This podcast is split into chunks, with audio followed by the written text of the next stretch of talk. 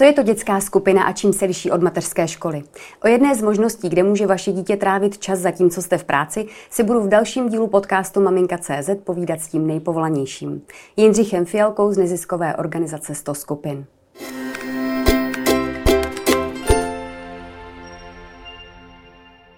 Vítám vás v podcastu Maminka.cz. Dobrý den. Dobrý den. 100 skupin se zabývá předškolní péčí a vzděláváním dětí v Česku, především dětskými skupinami, o kterých jsem mluvila v úvodu. Tak co to je dětská skupina? Hm. Dětská skupina je něco jako malá školka v bytě. Takže představte si, že máte 12-15 mm, dětí třeba v prostoru, který původně nemusel nutně, nemusí to být samostatná budova, to je možná ten největší rozdíl, když se podíváte zvenku. Že mm-hmm. Když se řekne školka, tak si představíte většinou, že to je samostatná budova, která má zahradu a plot a všechny tyhle věci. Ale dětskou skupinu můžeme otevřít i v prostoru, který už existuje. Takže si pronajmout třeba mm, přízemí v bytovém domě, a nebo můžeme využít třeba skautskou klubovnu Dokonce jsme jednou uh, uvažovali o tom, že bychom zrekonstruovali kostel, protože uh, církev uh, měla k dispozici kostel, ve kterém bychom mohli udělat školečku, tak jsme zkoumali, jestli tahle varianta jakoby by šla a dokonce by i tohle šlo. A kde se tahle ta myšlenka zrodila a kdy začaly vznikat dětské skupiny v České republice? Fú, uh, neumím přesně říct asi, kdy začaly vznikat dětské skupiny v Česku. Myslím, že zákon, o, který umožňuje vznik dětských skupin, tak je něco jako 2000 devět, tak, tak nějak. Ale uh, dětské skupiny hodně uh, jako rychleji začaly vznikat někdy v roce 2016, protože tehdy byla evropská dotace, která to jako zrychlila. A byly s tím ale zároveň nějaké komplikace, takže se to potom změnilo, teďka to jde přes české zákony. A v tuhle chvíli jich je v Česku něco kolem 14, 1450, takže 1450 dětských skupin v Česku. To je poměrně hodně, tak když to srovnáme třeba se státními školkami, tam je jaké číslo? Školek je víc, protože dětské skupiny prostě vznikaly později a nemají až takovou podporu. A školky musí vznikat ze zákona. Takže města a obce mají zákonnou povinnost poskytovat místa ve školkách vlastně pro všechny své děti, zjednodušeně řečeno. Mm. A dětská skupina je od začátku něco jako doplňková služba tady k tomu. Takže ten druhý rozdíl největší by byl asi ten, že školky jsou pro děti od 3 do 6 let a dětské skupiny sice formálně můžou uh, nabídat děti od jednoho do 6 let, ale 90% dětí v, ve skupinkách tak jsou nejmenší děti, jsou děti od jednoho do tří, takže jsou to prťata opravdu. Mm-hmm. Takže, takže je to vlastně hlavně kvůli tomu, že jako rodič to dítě nemám dříve kam dát, tak, protože státní školka mi přesně, ho nevezme. Přesně, školička vám ho nevezme a když máte jedno, dvouleté děcko a, a chcete se vrátit uh, do práce, třeba byt jen na částečný úvazek na pár dní, tak nemáte šanci a jediná šance vlastně je dětská skupina. Mm-hmm, tak už se nám to pěkně vymezuje. Takže máme prostory, kde ty děti mohou být, máme věkové nějaké ohraničení. Mm-hmm. Jak ta skupina funguje uvnitř? Pokud to srovnáte třeba právě s tou státní školkou, když mm-hmm. mluvím o počtu dětí, pedagogických pracovníků a tak dále. Jasně.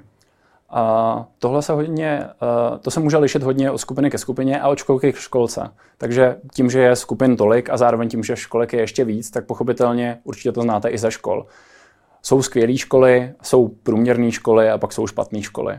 A nejde ani tak o to, jak je nastavená ta právní forma, ale jde, stojí to a padá to prostě na tom uh, kolektivu personálu, na, na vztazích. Takže jaký máte uh, pedagogy, jaký máte chůvičky, jaký máte pečující osoby, jaký mají vztahy s dětma, jaký mají vztahy s rodičema, jak máte, jak máte nastavený třeba plán výchovy a péče, což je něco, co mají jak dětské skupiny, tak školky takže na papíře vlastně tam takový rozdíl není. Mm-hmm. Ale ten největší rozdíl pro vás jako rodiče tak je samozřejmě, uh, jaký máte vztah jako s tou chůvičkou a jaký má ona vztah s vaším dítětem. Mm-hmm. A kolik je tam třeba dětí a kolik těch pracovníků mm-hmm. kolem? Tak obecně samozřejmě jsou Jasně. tam rozdíly. Uh, když se podíváte na statistiku, tak průměrný počet dětí v jedné třídě ve školce je v tuhle chvíli něco jako 24. A průměrný, uh, a maximální počet dětí uh, v jedné dětské skupině, u těch menších, tak je 12. A zároveň uh, je tam jiný poměr ještě počtu pečujících osob a těch dětí. V dětských skupinách je to tak, že na uh, každých šest, máme jednu pečující osobu na každých šest dětí. Takže když máme 12 dětí, musíme mít minimálně dvě, spíš míváme tři.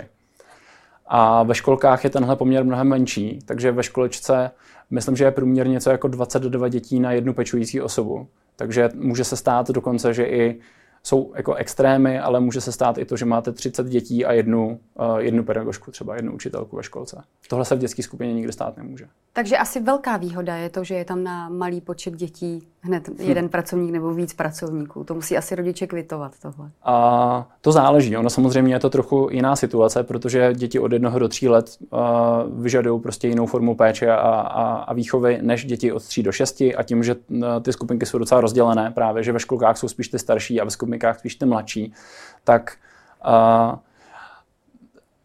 oni opravdu potřebují větší podíl té péče, takže potřebujete víc času, víc se jim věnovat, dávat víc pozor a, a víc prostě být u toho opravdu, když to starší děti už uh, si zvládnou víc hrát spolu a, a tak dál. Ale samozřejmě jako rodič tak máte, uh, máte víc prostoru uh, zabývat se specificky uh, vztahem k tomu svýmu děcku a, a diskutovat to třeba s tou pečující osobou, s tou chůvečkou, spíš než ve školce, kde prostě jste jeden z třiceti. Mm-hmm. Mluvil jste o tom, že tam jsou hlavně malé děti, je to už z mhm. logiky věci, když do školky nemůžou ještě ve věku jeden, dva nebo necelé tři roky.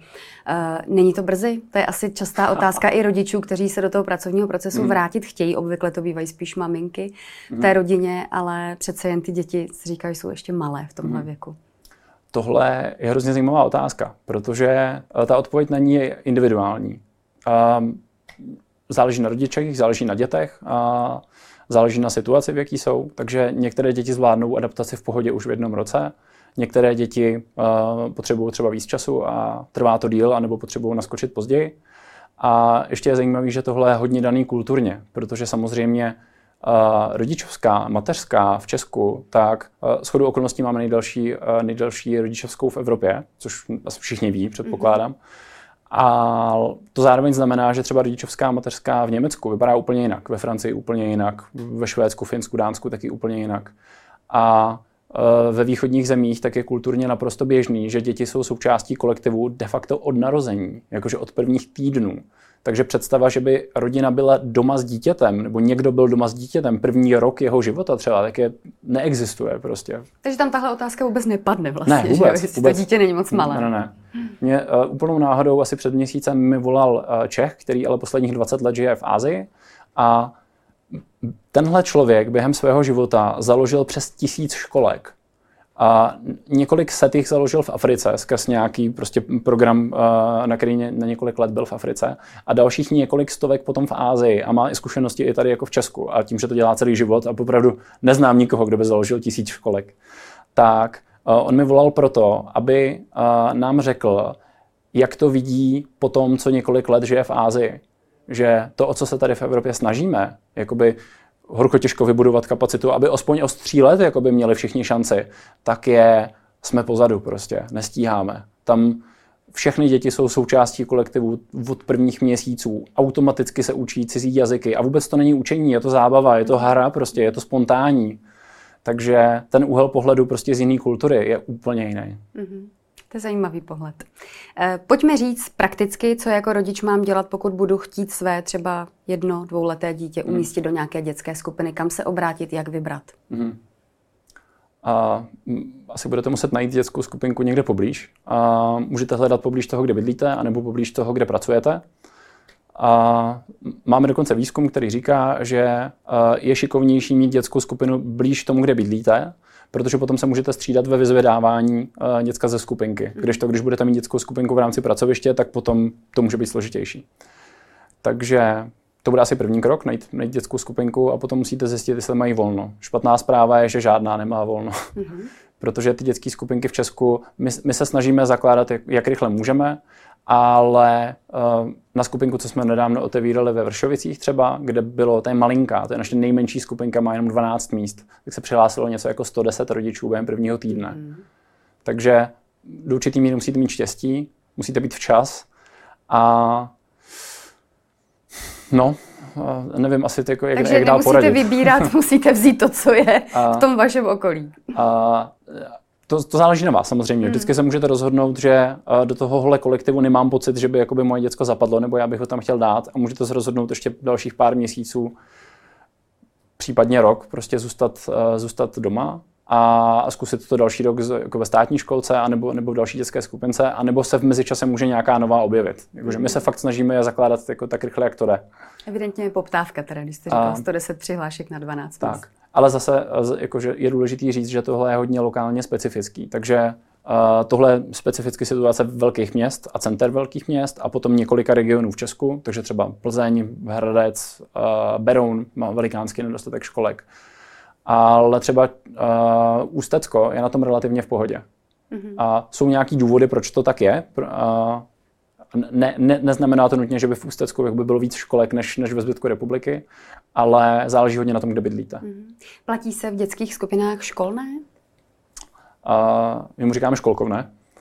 A, takže ano, platí se školkovné a záleží na tom, jestli je to skupinka, která uh, funguje za podpory vlastně z veřejných financí, Potom to školkovné je maximálně 4720 korun měsíčně, plus ještě uh, jídlo a stravné se platí zvlášť. No, to jsou taky nějaké jako specifické důvody, proč to tak je.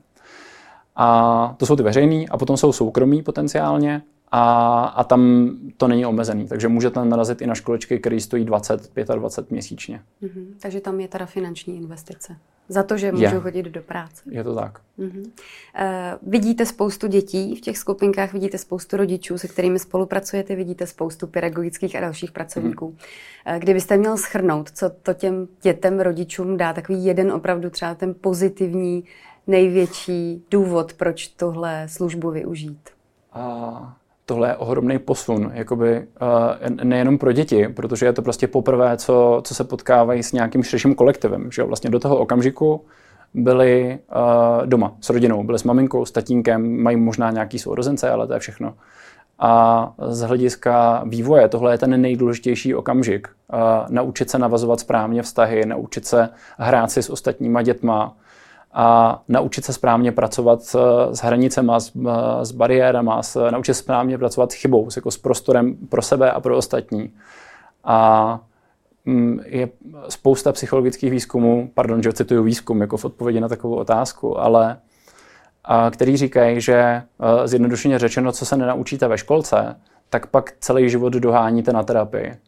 Takže ty základní vlastnosti, které vám umožní vlastně fungovat potom v životě, jakože navazovat zdravý vztahy, správně pracovat se zpětnou vazbou, kontrolovat emoce a správně komunikovat, tohle prostě vzniká jako klíčová schopnost mezi druhým čtvrtým rokem života. Je to přesně popsaný prostě uh, psychologický jev, vývojová psychologie, už prostě proskoumaný dávno. A a jak to prošvihnete, pokud se vám to nepodaří správně naučit v tom školkovém věku, tak pak doháníte celý život. Je to těžký to dohnat. Myslím, skvělá inspirace pro rodiče, kteří se budou rozhodovat a já moc děkuji za návštěvu v podcastu Maminka.cz. Díky, Díky moc. Mhm.